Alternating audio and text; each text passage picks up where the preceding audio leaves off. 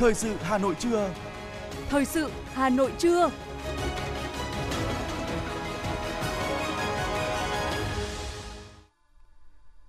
Kính chào và cảm ơn quý thính giả đang nghe chương trình thời sự của Đài Phát thanh Truyền hình Hà Nội. Chương trình trưa nay thứ năm ngày mùng 10 tháng 11 năm 2022 sẽ chuyển tới quý vị và các bạn một số nội dung chính sau đây. Thủ tướng Phạm Minh Chính bắt đầu các hoạt động trong khuôn khổ hội nghị cấp cao ASEAN. Hôm nay Quốc hội thảo luận về dự án luật hợp tác xã sửa đổi và dự án luật bảo vệ quyền lợi người tiêu dùng sửa đổi. Ngân hàng Nhà nước yêu cầu các ngân hàng thương mại chủ động cân đối nguồn vốn đáp ứng kịp thời đầy đủ nhu cầu vốn vay của các doanh nghiệp đầu mối kinh doanh xăng dầu. Hà Nội tăng cường kiểm tra an toàn thực phẩm dịp cuối năm. Số ca sốt xuất huyết ở Hà Nội đã vượt ngưỡng dự báo, nhiều ca nặng. Dự báo số ca mắc có thể tiếp tục gia tăng do đang trong cao điểm mùa dịch. Trong phần tin thế giới có những tin chính như sau. Tài chính khí hậu là từ khóa được đề cập rất nhiều tại hội nghị 27 các bên tham gia công ước khung của Liên Hợp Quốc về biến đổi khí hậu COP27. Lạm phát khu vực đồng euro đang tiếp tục xoay quanh mức kỷ lục 10,7% trong một năm so với 3,4% của năm ngoái. Sau đây là nội dung chi tiết.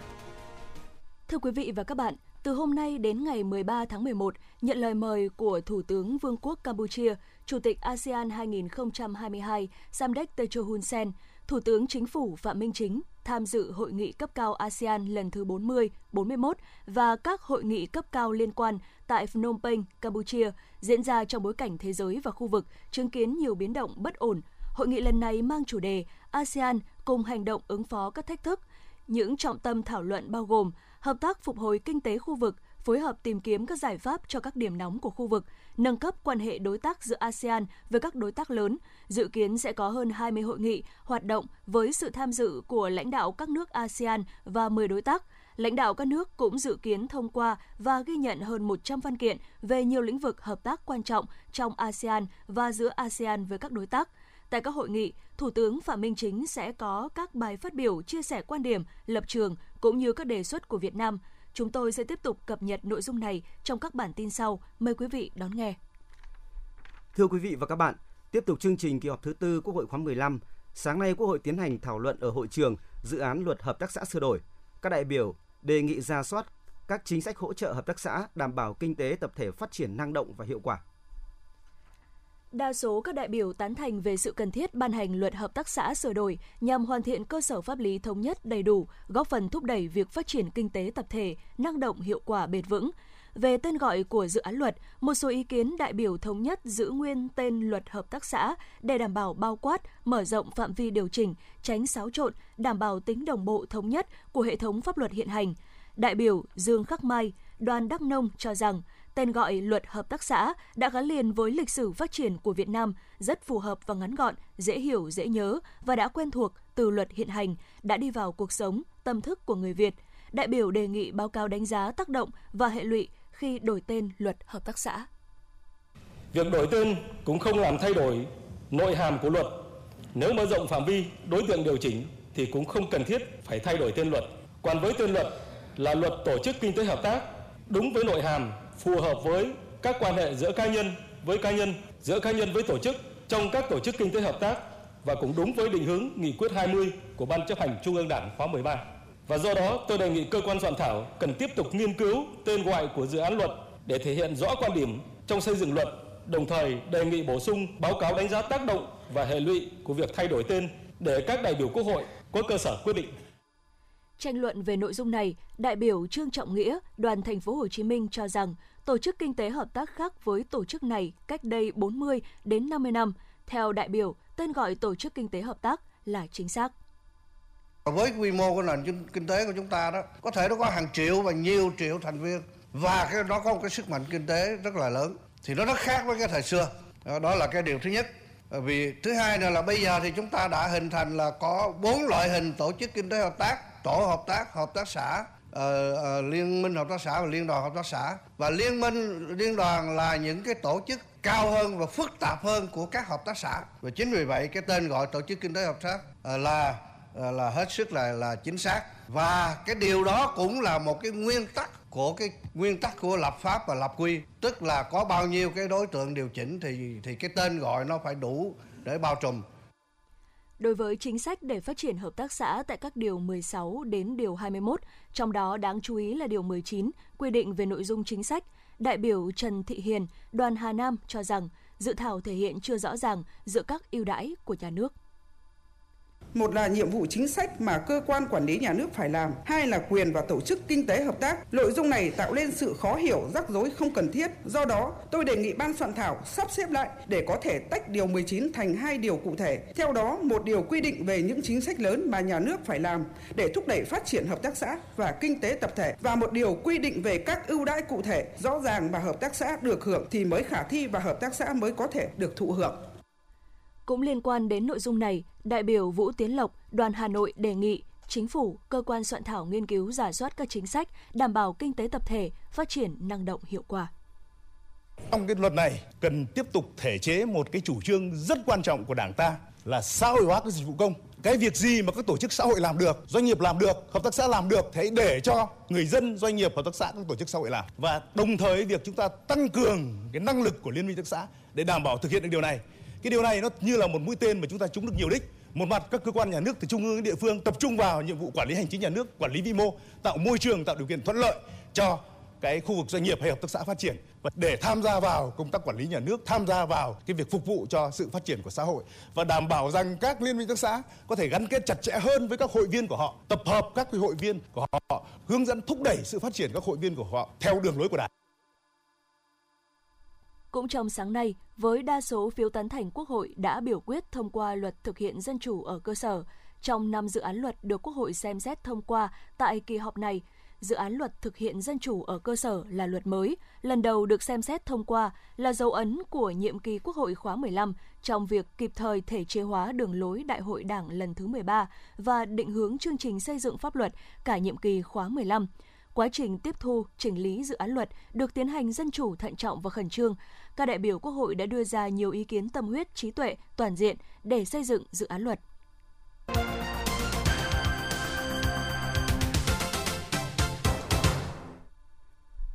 Thưa quý vị và các bạn, chiều qua tại Hà Nội, Đại tướng Tô Lâm, Bộ trưởng Bộ Công an, tiếp đại sứ Mỹ tại Việt Nam Mark Grapper. Bộ trưởng Tô Lâm khẳng định Việt Nam luôn coi Mỹ là một trong những đối tác quan trọng hàng đầu và mong muốn đưa quan hệ hai nước phát triển ổn định, hiệu quả, thực chất, mang lại lợi ích thiết thực cho nhân dân hai nước, tiếp tục đóng góp cho an ninh phát triển của khu vực và thế giới. Bộ trưởng Tô Lâm đề nghị chính phủ Mỹ tiếp tục tạo điều kiện thuận lợi cho cộng đồng người Việt Nam sinh sống tại Mỹ, làm việc học tập ổn định. Đại sứ Mark Napper khẳng định quan hệ hợp tác Mỹ-Việt Nam phát triển tốt đẹp trong thời gian qua, nhất là từ khi hai nước thiết lập quan hệ đối tác toàn diện. Tin tưởng sự phối hợp giữa các cơ quan hữu quan của Mỹ với Bộ Công an Việt Nam sẽ tiếp tục được đẩy mạnh. Từ hôm nay, mùng 10 tháng 11, có 3 nhóm lao động được hưởng lương bằng 1,8 lần mức lương công chức viên chức nhà nước quy định. Cụ thể gồm cán bộ, công chức, viên chức và người lao động làm việc tại các đơn vị trực thuộc Bảo hiểm xã hội Việt Nam, người làm việc theo chế độ hợp đồng lao động trong tổ chức Bảo hiểm xã hội Bộ Quốc phòng, Bảo hiểm xã hội Công an Nhân dân, người lao động thực hiện chính sách bảo hiểm thất nghiệp của ngành lao động, thương binh và xã hội. Tiền lương tăng thêm không bao gồm phụ cấp công vụ, phụ cấp thêm thâm niên nghề, phụ cấp trách nhiệm theo nghề, phụ cấp ưu đãi giáo dục, phụ cấp thu hút ở vùng có điều kiện kinh tế xã hội đặc biệt khó khăn, phụ cấp làm đêm, làm thêm giờ, không dùng để tính đóng hưởng bảo hiểm xã hội, bảo hiểm y tế, bảo hiểm thất nghiệp, kinh phí công đoàn. Phòng Thương mại và Công nghiệp Việt Nam VCCI cho biết, hiện Việt Nam có khoảng gần 900.000 doanh nghiệp hoạt động với hơn 97% có quy mô nhỏ và vừa, đóng góp tới 45% GDP rất nhiều trong số đó đang gặp khó khăn trong việc chuyển đổi số. Cụ thể có tới hơn 60% doanh nghiệp nhỏ và vừa phản ánh vẫn đang gặp phải rào cản trong chi phí đầu tư, ứng dụng công nghệ. 52,3% doanh nghiệp phản ánh khó khăn về thiếu nhân lực nội bộ để ứng dụng công nghệ số, thay đổi thói quen của doanh nghiệp và người lao động. Những ngày qua ở cả thị trường trong nước và quốc tế, giá xăng dầu diễn biến hết sức bất thường. Do đó, Bộ Công Thương đề nghị tiếp tục duy trì quỹ bình ổn giá xăng dầu để tránh biến động quá bất thường về giá xăng dầu, chính phủ quyết định tiếp tục duy trì quỹ bình ổn giá. Bộ Tài chính cho biết, tại luật giá sửa đổi đã điều chỉnh, đưa biện pháp lập quỹ bình ổn giá trong nhóm biện pháp bình ổn giá có thời hạn để quy định một điều riêng, điều 22 để đảm bảo cơ sở pháp lý cho quỹ bình ổn giá xăng dầu, củng cố các cơ chế trong triển khai, tổ chức thực hiện nhằm tăng cường tính công khai minh bạch trong việc sử dụng quỹ. Ngân hàng Nhà nước hôm qua đã có văn bản yêu cầu các ngân hàng thương mại quyết liệt triển khai các giải pháp tín dụng tạo điều kiện đáp ứng nhu cầu vốn của các doanh nghiệp đầu mối kinh doanh xăng dầu, chủ động cân đối nguồn vốn đáp ứng kịp thời đầy đủ nhu cầu vốn vay của các doanh nghiệp đầu mối kinh doanh xăng dầu theo danh sách công bố trên website của Bộ Công Thương, phục vụ việc mua xăng dầu trong nước và nhập khẩu xăng dầu theo hạn mức nhập khẩu đã được phân giao, đảm bảo nguồn cung xăng dầu cho thị trường trong nước, không để xảy ra thiếu hụt, không để xảy ra tình trạng trục lợi, vi phạm pháp luật. Định kỳ hàng tháng thực hiện báo cáo tình hình cấp tín dụng cho các doanh nghiệp kinh doanh nhập khẩu xăng dầu về ngân hàng nhà nước. Trong quá trình thực hiện, nếu phát sinh vướng mắc trong quá trình, kịp thời báo cáo thống đốc ngân hàng nhà nước để xem xét xử lý. Bộ Giao thông Vận tải vừa phê duyệt kế hoạch lựa chọn nhà thầu 12 dự án thành phần cao tốc Bắc Nam với 25 gói thầu. Đáng chú ý tại phương án phân chia gói thầu được phê duyệt, số lượng gói thầu nhiều nhất là 3 gói thầu, giá trị gói thầu lớn nhất là gần 8.000 tỷ đồng. Tất cả các gói thầu được áp dụng hình thức chỉ định thầu. Bộ Giao thông Vận tải yêu cầu chủ đầu tư 12 dự án thành phần cao tốc Bắc Nam nhanh chóng xây dựng hồ sơ theo yêu cầu để gửi nhà thầu được lựa chọn, đảm bảo tiến độ ký kết hợp đồng với nhà thầu trước ngày 20 tháng 12 tới. Thời gian lựa chọn nhà thầu quý tư năm 2022, thời gian thi công các gói xây lắp 1.020 ngày. Theo Tổng cục Du lịch, hiện nay lượng tìm kiếm về du lịch Việt Nam của khách quốc tế đang tăng cao. Theo đó, top 10 địa điểm được tìm kiếm khách quốc tế tìm kiếm nhiều nhất gồm Hà Nội, Thành phố Hồ Chí Minh, Đà Nẵng, Phú Quốc, Hội An, Nha Trang, Đà Lạt, Huế, Phan Thiết. Còn theo dữ liệu từ công cụ theo dõi xu hướng du lịch Google Destination Insight, những quốc gia tìm kiếm nhiều nhất về du lịch Việt Nam gồm Mỹ, Australia, Singapore, Ấn Độ, Hàn Quốc, Nhật Bản, Anh, Malaysia, Thái Lan và Đức. Đáng chú ý, lượng tìm kiếm từ thị trường Ấn Độ đang có xu hướng tăng khá nhanh. Trong tháng 10 năm 2022, tăng gấp 3 lần so với tháng 7 năm 2022 và gấp 2 lần so với tháng 8 năm 2022. Với việc tăng cường thêm các chuyến bay kết nối các thành phố lớn giữa hai nước, Ấn Độ sẽ là thị trường khách đầy tiềm năng của Việt Nam trong thời gian tới.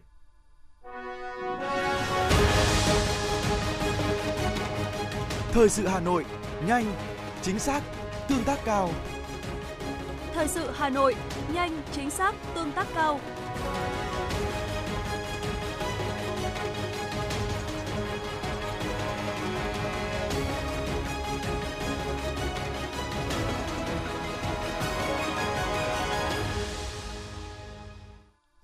Xin được chuyển sang những thông tin đáng chú ý. Trong 9 tháng năm 2022, toàn thành phố đã tiến hành kiểm tra được 20.688 cơ sở, trong đó có gần 17.000 cơ sở đạt tiêu chuẩn, chiếm tỷ lệ 82,1% và 3.618 cơ sở vi phạm. Ông Đặng Thanh Phong, Tri Cục trưởng Tri Cục An toàn Vệ sinh Thực phẩm Hà Nội cho biết, để bảo đảm an toàn thực phẩm trên địa bàn thành phố, ngăn chặn thực phẩm bẩn, tuôn ra thị trường, từ nay đến cuối năm, công tác thanh tra kiểm tra an toàn thực phẩm tiếp tục được tăng cường – Cùng với đó, tôn vinh quảng bá khuyến khích các tổ chức cá nhân sản xuất các sản phẩm, chuỗi thực phẩm an toàn, qua đó nâng cao ý thức cho các tổ chức cá nhân sản xuất kinh doanh, phân phối trong lĩnh vực thực phẩm cũng như trang bị kiến thức cho người dân để tự bảo vệ mình. Đại diện Sở Xây dựng Hà Nội cho biết, thành phố Hà Nội thống nhất chọn 3 công viên là công viên mở, không giả hàng rào, không bán vé ra vào. Đây là số tiền không lớn, nhưng đối với những người hàng ngày đi tập thể dục, đi bộ trong công viên thì đây là tin vui đối với họ đại diện Sở Xây dựng cho biết, nhiều công viên trên địa bàn thành phố nằm gần trục giao thông đông đúc. Do vậy, nếu phá bỏ hàng rào, rất có thể người dân sẽ lao xe vào công viên tìm lối thoát mỗi khi gặp cảnh tắc đường. Do vậy, việc mở hàng rào cần phải nghiên cứu thấu đáo để đảm bảo an ninh trật tự, an toàn cho người dân ra vào công viên. Ủy ban nhân dân thành phố Hà Nội vừa công bố quy hoạch bến xe, bãi đỗ xe, trung tâm tiếp vận và trạm dừng nghỉ trên địa bàn Hà Nội đến năm 2030, tầm nhìn đến năm 2050. Theo quy hoạch, 4 bến xe khách mới sẽ được xây dựng trên vành đai 4 theo các hướng Đông, Tây, Nam, Bắc. Các bến xe khách liên tỉnh xây dựng mới được kết hợp với các điểm đầu cuối của hệ thống xe buýt công cộng và từng bước thay thế các bến xe khách hiện có nằm sâu trong nội đô. Hiện nay tại Hà Nội có các bến xe như Mỹ Đình, Giáp Bát, Nước Ngầm, Gia Lâm đang hoạt động. Tuy nhiên, trong 3 năm trở lại đây, hành khách đến bến không đông, nhiều nhà xe cũng đã xin dừng hoạt động và bỏ lốt. Tác giả của tiểu thuyết nổi tiếng Thời xa vắng, nhà văn Lê Lựu đã qua đời vào chiều qua. Ông hưởng thọ 81 tuổi tại quê nhà Hưng Yên sau nhiều năm chiến đấu với bệnh tật. Sự ra đi của ông là mất mát lớn đối với văn chương Việt Nam. Trong sự nghiệp cầm bút của mình, nhà văn Lê Lựu có những tác phẩm kinh điển có thể kể đến như Người cầm súng năm 1970, Mở rừng năm 1976, Thời xa vắng năm 1986, Chuyện làng cuội năm 1991 Sóng ở đáy sông năm 1994. Với những tác phẩm có ảnh hưởng và sự lan tỏa lớn này, nhà văn Lê Lựu được xếp vào là một trong những nhà văn hàng đầu của văn chương Việt Nam thế kỷ 20. Đặc biệt tiểu thuyết Thời xa vắng của nhà văn Lê Lựu được đánh giá là kiệt tác, là bước ngoặt đối với không chỉ sự nghiệp của ông mà với cả văn chương Việt Nam. Hội Liên hiệp Phụ nữ Hà Nội vừa tổ chức tọa đàm với chủ đề vai trò của các cấp hội phụ nữ trong công tác bảo vệ môi trường và ra mắt mô hình điểm phân loại, xử lý rác hữu cơ tại các hộ gia đình hội viên phụ nữ nông thôn. Nhiều năm qua, Hội Liên hiệp Phụ nữ thành phố đã thực hiện có hiệu quả các hoạt động bảo vệ môi trường, thu hút được sự tham gia của đông đảo hội viên phụ nữ. Nổi bật là các cấp hội đã sáng tạo, đổi mới các phương thức truyền thông nâng cao nhận thức, xây dựng được nhiều mô hình, cách làm hay, có sức lan tỏa sâu rộng trong cộng đồng như biển điểm rác thành vườn hoa, phụ nữ tự quản, đoạn đường tuyến phố Bích Họa nở hoa do phụ nữ tự quản, đổi phế liệu lấy cây xanh, sạch đồng ruộng, phụ nữ nói không với rác thải nhựa dùng một lần, thùng rác thân thiện, phân loại xử lý rác thải tại nguồn, xử lý rơm dạ sau thu hoạch. Các mô hình hoạt động của hội đã góp phần quan trọng trong việc dân thay đổi nhận thức, hình thành thói quen tích cực, nếp sống văn minh trong công tác bảo vệ môi trường, góp phần bảo vệ sức khỏe cộng đồng. Thưa quý vị và các bạn, qua 5 năm triển khai đề án hỗ trợ phụ nữ khởi nghiệp, Hội Liên hiệp Phụ nữ huyện Trương Mỹ đã động viên khích lệ được hàng trăm phụ nữ có ý tưởng khởi nghiệp và phong trào khởi nghiệp đã tạo thành phong trào thi đua sôi nổi trong các tầng lớp phụ nữ ở huyện Trương Mỹ. Bài phản ánh sau đây của phóng viên Thế nghiệp. Được nuôi trong môi trường hoàn toàn khác biệt như không sử dụng kháng sinh trong suốt quá trình nuôi, không cho ăn các chất tăng trọng mà sử dụng 100% bằng thảo dược và nguyên liệu tự nhiên như cây thảo dược cà gai, ngô, thóc, đậu và nghe nhạc. Đây cũng là ý tưởng khởi nghiệp sáng tạo của gia đình chị Mai Thị Kim Oanh, xã Lam Điền, huyện Trường Mỹ. Trứng gà cà gai leo là một trong những đặc sản của trang trại nhà chị Oanh. Sản phẩm được nhiều người tiêu dùng quan tâm tìm mua suốt thời gian qua dù giá khoảng từ 9.000 đến 10.000 đồng một quả, gấp 3 lần trứng gà thông thường. Chị Mai Thị Oanh, xã Lam Điền, huyện Trường Mỹ chia sẻ. Ờ, để có ý tưởng mà sản xuất ra cái sản phẩm trứng gà cá gai leo sa du này thì ờ, chúng tôi là uh, có cái sản phẩm mục đầu tiên là có cái sản phẩm trà cà gai leo sa du. Và từ cái sản phẩm trà cà gai leo sa du thì nó rất tốt cho sức khỏe của con người. Lá gan tốt thì là có sức khỏe nó mọi cơ quan sức khỏe đều tốt. Thì chính vì thế mà chúng tôi đã hướng tới làm sản xuất ra cái sản phẩm trứng gà cà gai leo. Chúng tôi cho gà ăn các loại thảo dược. Chính vì sử dụng ờ, thảo dược trong quá trình nuôi mà sản phẩm trứng gà của chúng tôi thì rất ờ, thứ nhất là rất an toàn. Rõ ràng với sự quan tâm động viên khích lệ, nhiều ý tưởng khởi nghiệp rất sáng tạo và mô hình trứng gà cà cây leo của gia đình chị Oanh là một trong hàng trăm hội viên của phụ nữ Trương Mỹ khởi nghiệp. Ngoài trang bị kiến thức khởi nghiệp, khởi sự kinh doanh, đã có 29 hội viên khởi nghiệp được Hội Liên hiệp Phụ nữ huyện Trường Mỹ tín chấp các nguồn vốn như ngân hàng nông nghiệp, ngân hàng chính sách, vốn huy động từ nguồn quỹ tiết kiệm trong hội viên với số tiền trên 900 triệu đồng, phát triển sản xuất và khởi sự kinh doanh. Chị Nguyễn Thị Mùi, Phó Giám đốc Hợp tác xã Nông nghiệp hữu cơ Nam Phương Tiến, huyện Trường Mỹ cho hay. À, tôi được à, thành lập hợp tác xã là do đề án của Hội Liên hiệp Phụ nữ thành phố cũng như là đề án của Hội Liên hiệp Phụ nữ huyện Trương Mỹ hỗ trợ à, phụ nữ thủ đô khởi nghiệp và à, chúng tôi tham dự cái chương trình 10 sản phẩm à, tiêu biểu trong phụ nữ thủ đô khởi nghiệp 2022 thì chúng tôi mong muốn là cái sản phẩm của chúng tôi sẽ được ờ, có mặt trong tất cả các bữa ăn hàng ngày của phụ nữ thủ đô nói riêng và phụ nữ cả nước nói chung và mong muốn rằng tất cả chị em phụ nữ thủ đô có những sản phẩm sạch à, giúp cho sức khỏe cũng như là sắc đẹp cho phụ nữ thủ đô và phụ nữ cả nước. Trong năm phụ nữ đạt giải ý tưởng sáng tạo khởi nghiệp cấp trung ương và thành phố là kết quả đáng khích lệ cho phong trào phụ nữ khởi nghiệp tại trường Mỹ. Ngoài ra, hàng ngàn phụ nữ được tiếp cận vốn phát triển sản xuất kinh doanh đã góp phần phát triển kinh tế xã hội của địa phương. Chị Bùi Minh Đức, Chủ tịch Hội Liên hiệp Phụ nữ huyện Trường Mỹ cho biết. Trong quá trình thực hiện thì à, chúng tôi cũng à, hỗ trợ, kết nối hỗ trợ vay vốn, rồi à, tìm kiếm các cái nhà đầu tư để các nhà đầu tư cảm thấy phù hợp với cái sản phẩm nào sẽ hỗ trợ cho chị em và trong thời gian tới thì ờ, ờ, cũng mong các cơ quan ban ngành à, đoàn thể của thành phố à, quan tâm à, quảng bá, giới thiệu các cái sản phẩm của chị em để sản phẩm của chị em ngày càng có chỗ đứng trên thị trường. Khởi nghiệp đã trở thành phong trào thi đua sôi nổi trong các tầng lớp phụ nữ huyện Trường Mỹ nhờ sự động viên khuyến khích từ các cấp hội, qua việc hỗ trợ xây dựng ý tưởng, tập huấn quản trị khởi nghiệp và nguồn vốn vay ưu đãi đã góp phần rất lớn cho các ý tưởng khởi nghiệp của chị em phụ nữ được triển khai thực hiện thành công, góp phần tạo việc làm, xóa đói giảm nghèo cho nhiều lao động địa phương.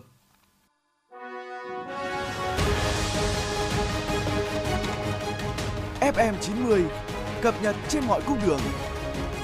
FM 90 cập nhật trên mọi cung đường.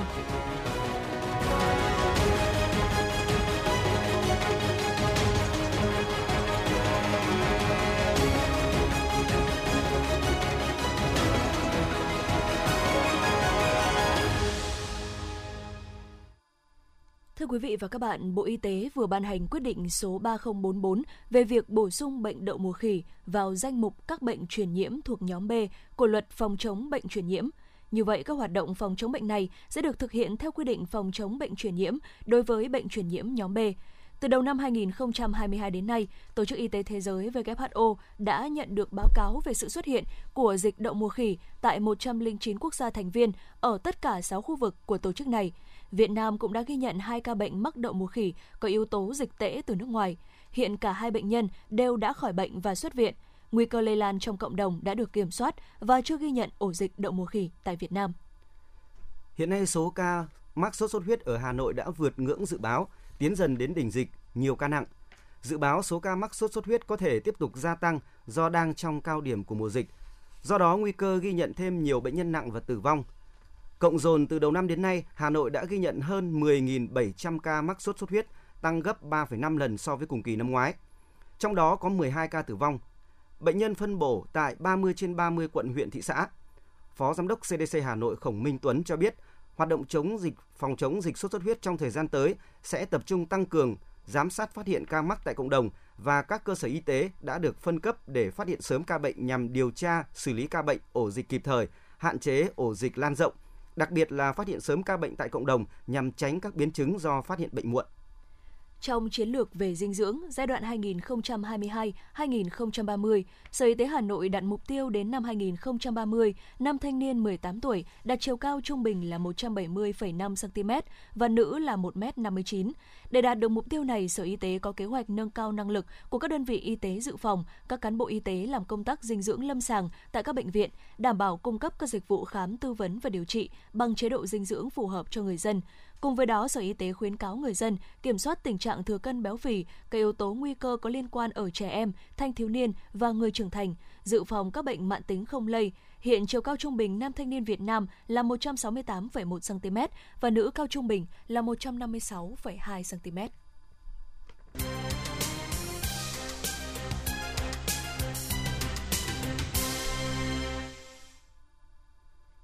Quý vị và các bạn đang nghe chương trình thời sự của Đài Phát thanh Truyền hình Hà Nội. Tiếp ngay sau đây là phần tin quốc tế. Tài chính khí hậu là từ khóa được đề cập rất nhiều tại hội nghị 27 các bên tham gia công ước khung của Liên Hợp Quốc về biến đổi khí hậu COP27.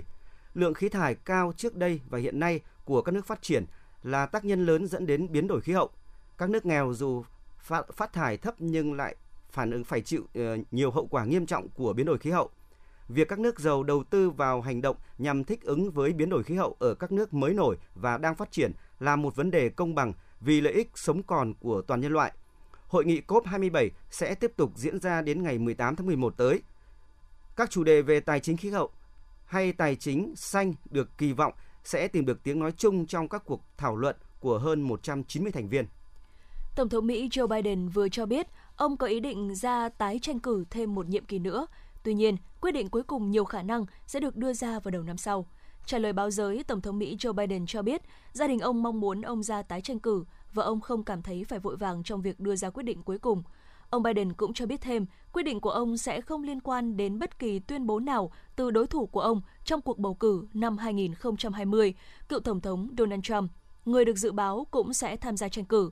Trước đó, một cố vấn của Tổng thống Biden cũng cho biết các cuộc thảo luận chuẩn bị cho chiến dịch tranh cử năm 2024 đang được tiến hành.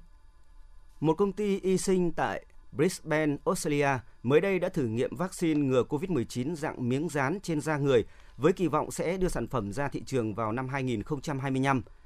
Vaccine ngừa COVID-19 dạng miếng dán là một miếng nhựa nhỏ được phủ bởi hàng nghìn vi tiêm hoặc kim siêu nhỏ chứa vaccine vừa đủ xuyên qua bề mặt ngoài cùng của da. Hiện các miếng dán đã được thử nghiệm trên trẻ em để đánh giá phản ứng. Trong quá trình thử nghiệm, miếng dán sẽ được dính ở trên da trong khoảng 2 phút, nhưng các nhà nghiên cứu hy vọng thời gian này có thể giảm xuống còn khoảng 10 giây, vừa nhanh và đơn giản. Không giống như loại vaccine COVID-19 dùng để tiêm như hiện nay, các miếng dán không yêu cầu kiểm soát nhiệt độ nghiêm ngặt và có thể được sử dụng ngay ở nhà. lạm phát khu vực đồng euro đang tiếp tục xoay quanh mức cao kỷ lục 10,7% trong một năm, so với 3,4% của năm ngoái. Tới cuối tháng 10, giá xăng dầu và khí đốt đã giảm, nhưng lạm phát vẫn đè nặng lên chi tiêu của người châu Âu. Giá thực phẩm đã tăng là không có giảm, hàng hóa và dịch vụ vẫn đắt đỏ hơn. Lạm phát tác động tới hành vi tiêu dùng của người châu Âu, các cửa hàng thực phẩm giá rẻ, đông khách hơn. Thái Lan đang tiến hành chiến dịch chấn áp tội phạm trên phạm vi toàn quốc nhằm đảm bảo an ninh cho hội nghị cấp cao diễn đàn hợp tác châu Á Thái Bình Dương APEC diễn ra tại thủ đô Bangkok vào tuần tới. Hơn 60.000 nghi phạm bị bắt giữ với cáo buộc liên quan đến súng và ma túy trong một tháng qua. Ngoài ra, cảnh sát thu giữ hơn 5.000 khẩu súng bất hợp pháp, 4.000 vật liệu nổ và 37.000 viên đạn các loại. Bên cạnh đó, an ninh đã được tăng cường ở tất cả các tuyến biên giới và trên các tuyến đường dẫn đến thủ đô Bangkok.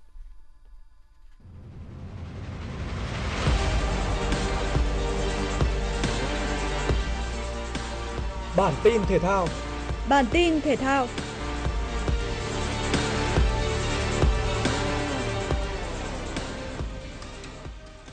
Ở trận derby thủ đô giữa câu lạc bộ Hà Nội và Viettel tại vòng 24 V-League 2022, thầy trò huấn luyện Chun Jae-ho đã giành chiến thắng tối thiểu 1-0.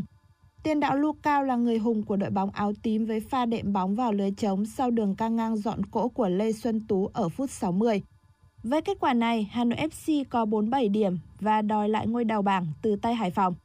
Đội bóng thủ đô chỉ cần thêm một điểm nữa trong hai trận còn lại với Hà Tĩnh hoặc Hoàng Anh Gia Lai là sẽ chính thức vô địch V-League 2022. Bởi lẽ Hải Phòng chỉ có một trận nên tối đa sẽ có 48 điểm. Trong trường hợp Hà Nội FC cũng có 48 điểm, đội bóng thủ đô sẽ vô địch do hơn Hải Phòng về số bàn thắng trên sân khách ở những trận đối đầu trực tiếp. Mọi diễn biến đáng chú ý nhất của trận đấu giữa Top belen Bình Định và Sông Lam Nghệ An chỉ diễn ra trong hiệp 1. Ngay ở phút thứ tư, Xuân Nam đã mang về niềm vui cho các cổ động viên đội nhà bằng pha đánh đầu ngược mở tỷ số trận đấu. Giành chiến thắng tối thiểu trước Sông Lam Nghệ An, Top Berlin Bình Định củng cố vị trí thứ 3 trên bảng xếp hạng. Ở trận đấu còn lại, Thanh Hóa đã vượt lên dẫn trước trên sân BKMX Bình Dương nhờ bàn mở tỷ số của Jose Pinto ở phút thứ 17. Tuy nhiên, đội chủ nhà đã lội ngược dòng nhờ màn trình diễn bùng nổ trong hiệp 2. Trương Dũ Đạt, DIE, Nguyễn Tiến Linh và Bùi Vĩ Hào là người lập công cho Bình Dương. Trước khi Lê Quốc Vương gỡ thêm một bàn cho Thanh Hóa ở thời gian bù giờ. Với kết quả 4-2, Bình Dương và Thanh Hóa cùng có 28 điểm trên bảng xếp hạng V-League 2022. Tuy nhiên Thanh Hóa đứng thứ 6, còn Bình Dương đứng thứ 8 do tranh lệch chỉ số phụ. Dự báo thời tiết vùng châu thổ sông Hồng và khu vực Hà Nội chiều và tối ngày 10 tháng 11 năm 2022. Vùng đồng bằng Bắc Bộ có lúc có mưa, nhiệt độ từ 25 đến 27 độ. Vùng núi Ba Vì Sơn Tây không mưa, sáng sớm có sương mù nhẹ, trưa chiều hứng nắng, nhiệt độ từ 24 đến 28 độ. Ngoại thành từ Phúc Thọ tới Hà Đông có lúc có mưa, sáng sớm có sương mù nhẹ, nhiệt độ từ 24 đến 27 độ. Phía Nam từ Thanh Oai Thường Tín đến Ứng Hòa không mưa, sáng sớm có sương mù nhẹ, nhiệt độ từ 25 đến 27 độ. Mê Linh, Đông Anh, Sóc Sơn không mưa, sáng sớm có sương mù nhẹ, trưa chiều hứng nắng, nhiệt độ từ 24 đến 28 độ. Trung tâm thành phố Hà Nội có lúc có mưa, sáng sớm có sương mù nhẹ, nhiệt độ từ 24 đến 27 độ. Quý vị và các bạn vừa nghe chương trình thời sự của Đài Phát thanh Truyền hình Hà Nội. Chỉ đạo nội dung Nguyễn Kim Khiêm, chỉ đạo sản xuất Nguyễn Tiến Dũng, tổ chức sản xuất Quang Hưng, đạo diễn Mai Hoa, phát thanh viên Vương Chuyên Thu Minh cùng kỹ thuật viên Kim Thoa thực hiện. Xin kính chào và hẹn gặp lại quý vị và các bạn trong chương trình thời sự 19 giờ tối nay.